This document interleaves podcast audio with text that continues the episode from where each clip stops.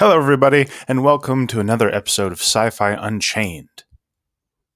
I want to take this time to invite all of you to follow our social media. It's really easy to find us Sci Fi Unchained on Facebook, Instagram, Twitter. Um, pretty much, I, I, just post a bunch of funny memes, uh, pose a few questions, uh, things like that. Uh, it's it's just me talking with all of you guys. That's all. So, be a part of the conversation head on over to all of our Sci Fi Unchained social media and join in. All right, let's get this episode cracking. So, what I wanted to talk about for this one is government, uh, specifically science fiction governments and how uh, they are telltale signs of how our own governments will look in the future because I firmly believe that science fiction is only fiction until it is not. Um, I mean, look at everything that was in the science fictions of the past. That that is reality now, right? Uh, Skype, certain uh, medical proceedings, uh, innovations in um, like deep sea technology, uh, and how how we uh, better understand the the human neural pathways in the brain nowadays. We we have a much in depth understanding of uh, human physiology now uh, than we did, say, 30 or 40 years ago, when all of that would have been considered science fiction. Hell and Demolition Man, they they have Skype they they have FaceTime, and that was considered science fiction, and it's what we have now. Um, they also said that Taco Bell was gourmet Mexican, and that it that it won the uh, the franchise wars. well, if you look on Taco Bell's website, they tout it as gourmet Mexican. uh, so yeah, I, I love little fun details that science fiction throws at us like that. But anyway, so I've been kicking around a couple of good examples of um, sci-fi governments that our world is headed towards. Now, a, a, a big leap here is space travel. The world needs to come together as a whole so we can develop viable, much easier, and uh, much more accessible space travel. Uh, it should not take us six to 10 years to start a project and then get it into space. It should take us maybe a, a couple of months, ideally, or even less, right? So we're going to need a lot of innovation, uh, a lot of resources geared towards that end. Um, we'll we'll need streamlined methods of production. Um, but there's so many things standing in our way. Of course, all of the world's problems do just that. Um, and his, historically, there have been huge things tripping us up, right? World wars, the burning of the Library of Alexandria, uh, the Dark Ages. Uh, it's it's actually thought that if the Dark Ages did not happen, we would be a spacefaring civilization right now, which is really very sad. Now, why do we need to get into space? Well, a big reason is uh, resource management. If we can import resources from off planet, there will be no or little to no reason to harvest this world's resources at all. Um, so that will mean less deforestation, less pollution. Um, we will stop harming the ozone. Um, less uh, animal species would go extinct. Uh, it'll just be better overall. And we'll be at a point where we can treat our world much better because we don't have to utilize her resources as as often. So another reason is um, for basic understanding, right? Uh, we we are curious by nature. It's in our it's in our genes to be curious, to venture out and find things and figure things out. Well, we know that there's so much that we don't understand, but we don't quite know what it is. We, I, I, I think, as a whole, humanity is um, much like Socrates, right?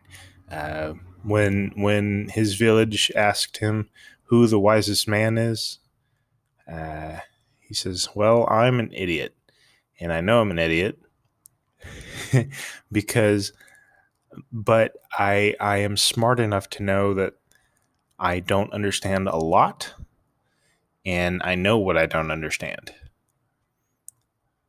So his his village touted him as the wisest man because he realized that there was a whole bunch of stuff he he just didn't get. And he was humble enough and smart enough to admit it. God i get off on tangents so easily. All right. So what what does humanity need to do? Well we need to come together as a unified people. Um, and how the world does that is through uh, ideally a single either a singular government or at least a singular governing body like the UN but better. And, and it actually can get things done right? So we have a couple of examples of uh, lower tier technologically advanced universes that that we can use as jumping off points and then we can see where we go from there. So a couple of them would be say uh, the civilization from the uh, the amazon prime show the expanse Th- their level of technological sophistication doesn't seem too far off from ours. So it's not without reason that in 100 or 150 years we would be at that level of sophistication. Uh, they've colonized Mars. Mars. they've colonized Mars. They have colonized this uh, asteroid belt that's in the solar system, and they, they call it the belt. Uh, it's it's a big mining operation that's kind of pseudo governed by this company, and, it, and that's a whole nother civilization. Um, let's see. Then there's say the UNSC from Halo. That is a worldwide governing initiative. Um, and their their first priority, at least in its inception, was to uh, expand Earth's mining operations and resource gathering, like we would need. And uh, from there, the the first human covenant war happened. Um, we were we were able to repel them, and um, yeah, I mean, it, it worked out really well for us. Uh, so it's not so much a, a, universe that's solely focused on its militaristic aspects. Uh, it, I mean, if if you see any other part of Halo, which it doesn't really, get, I mean, the books might, but it doesn't. The universe doesn't really go into all of the other, say, societal, economic, or scientific aspects. Uh, that populate that particular universe. But tangentially, we can look at, say, their cities, um, their their people that are kind of mentioned off to the side. Uh, we have the say the anthologies and everything, um, like the Forward Unto Dawn miniseries and whatnot.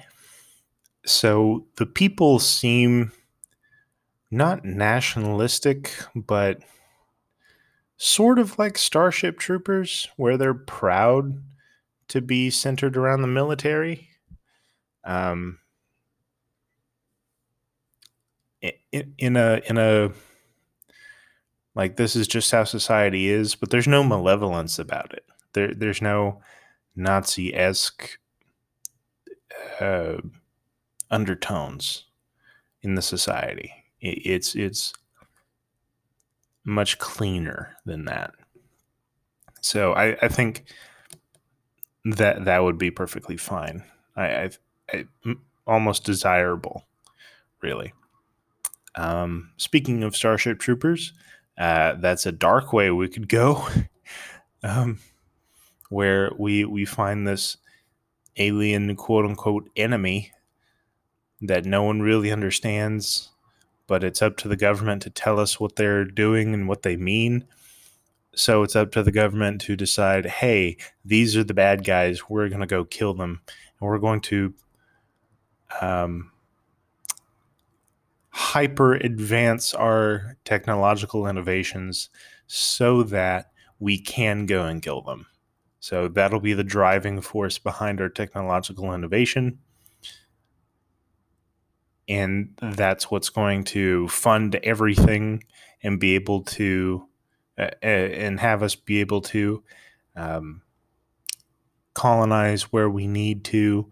And everything. It's all going to be based off of a big war machine. It's it's going to be post World War II America, but fascist. um, let's see. We could do the Terran Dominion, uh, the the uh, United Earth Directorate, and and how they solved uh, their uh, their problem. They they loaded up all of their uh, all of Earth's prisoners on these big colony um, prison ships and launched them off into space. So they got rid of all their dissidents, all of their malcontents and criminals, and all those people got into the Koprulu sector, landed on a bunch of planets, colonized them really quickly, and set up shop. I I think it was over the course of a hundred years. Sounds about right. I, I know they weren't there for like thousands of years. They they were they were there for a very short amount of time. So we could do like the uh, United Earth Directorate. Um, why do we need to be so unified?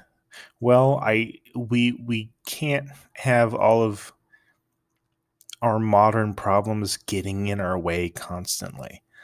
Right? We we need to actively fight to end things like uh, sexism and racism and uh, classism, especially because that's I I think that classism is probably the the more real driving force behind everything, but it, people conflate those three sometimes. Um, and it, there, there's a whole bunch of classic literature that that I could point to. Uh, George Orwell being the main one, I think.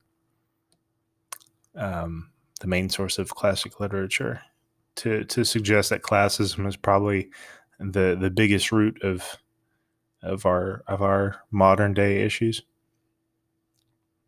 So we get rid of those and people aren't fighting each other so they they can come together towards common goals, right?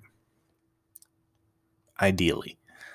Um, speaking of ideally, the far off into the future, maybe another four or five hundred years, uh, the Star Trek Federation. Ideally, that's how we would end up. Um, they are a um, they are set up to where their main focuses are scientific innovations and study and exploration, um, political outreach, making life generally better for people.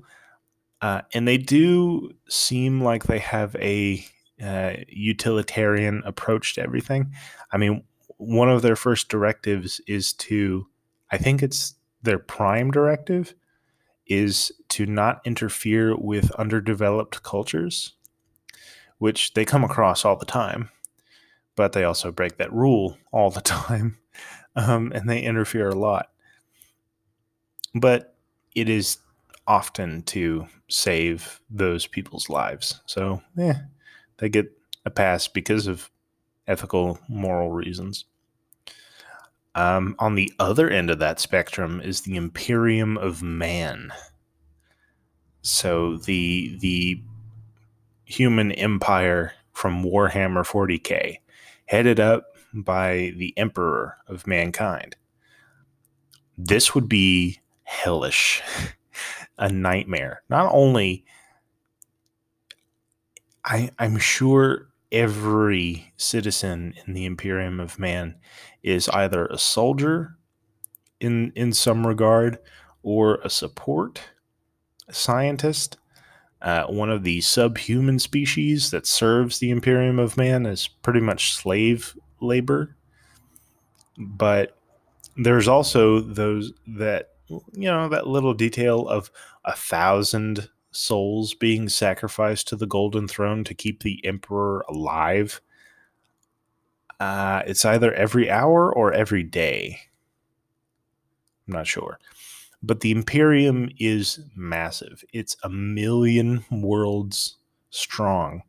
And the Emperor of Man can control all of this uh, through his incredible psychic power. Um, he he can he can influence worlds really really far away uh, by brushing up and and controlling minds of certain individuals. But the closer in proximity to him, like if it was say uh, on their capital world, he could shatter and erase people from from existence. He could focus. He he's like Cerebro on super steroids. He could he could shatter some someone um, shatter their mind, their body, tear them apart if he wanted. Um, so not only are all of their soldiers uh, are all of their people soldiers, but they're also heavily surgically and mechanically augmented right? So all of the like the Space Marines, they all have several hearts and lungs. Uh, they have this added organ that filters out um, toxins and poisons. I think their their senses are um, heightened, like super heightened, so they can see really well, hear really well. Um, and I'm sure I, I think all of this is done through advanced intense surgery. And that's done to billions, literally billions and billions of uh, space marines. And that's the entire Imperium. um, is is just war, slave labor, and in caste systems. It's crazy. So that that would be the nightmare scenario that we could end up in. Uh, ironically, in most of these uh, governing bodies, the symbol of the eagle is used in some form or fashion. And iconography is huge, uh, not only in these scientific universes, but in our real world it, today, right? It, iconography has been a, a big deal for hundreds of years. I mean, um, well, let's take the eagle. It's been used by us, by uh, by civilizations and governments as powerful and as old as Rome. Um, so that that's another key thing I think to uh, remember going forward with what sci-fi can show us is the importance of things like iconography and uh, setting each other's differences aside to come together and and forward innovation and progress um, that will that whose goal is to empower the human race to be a spacefaring civilization because we need to be. We we need to get off this planet for so many reasons one of the main one being it's it's really stinking cool. and I, I I want us to get into space so bad. I'm with Elon Musk all the way, man. Uh, so that's all I have for right now, guys. Thank you so much for tuning in and stick around for more Sci Fi Unchained. But for now, live long and prosper, my friends, and may the Force be with us all.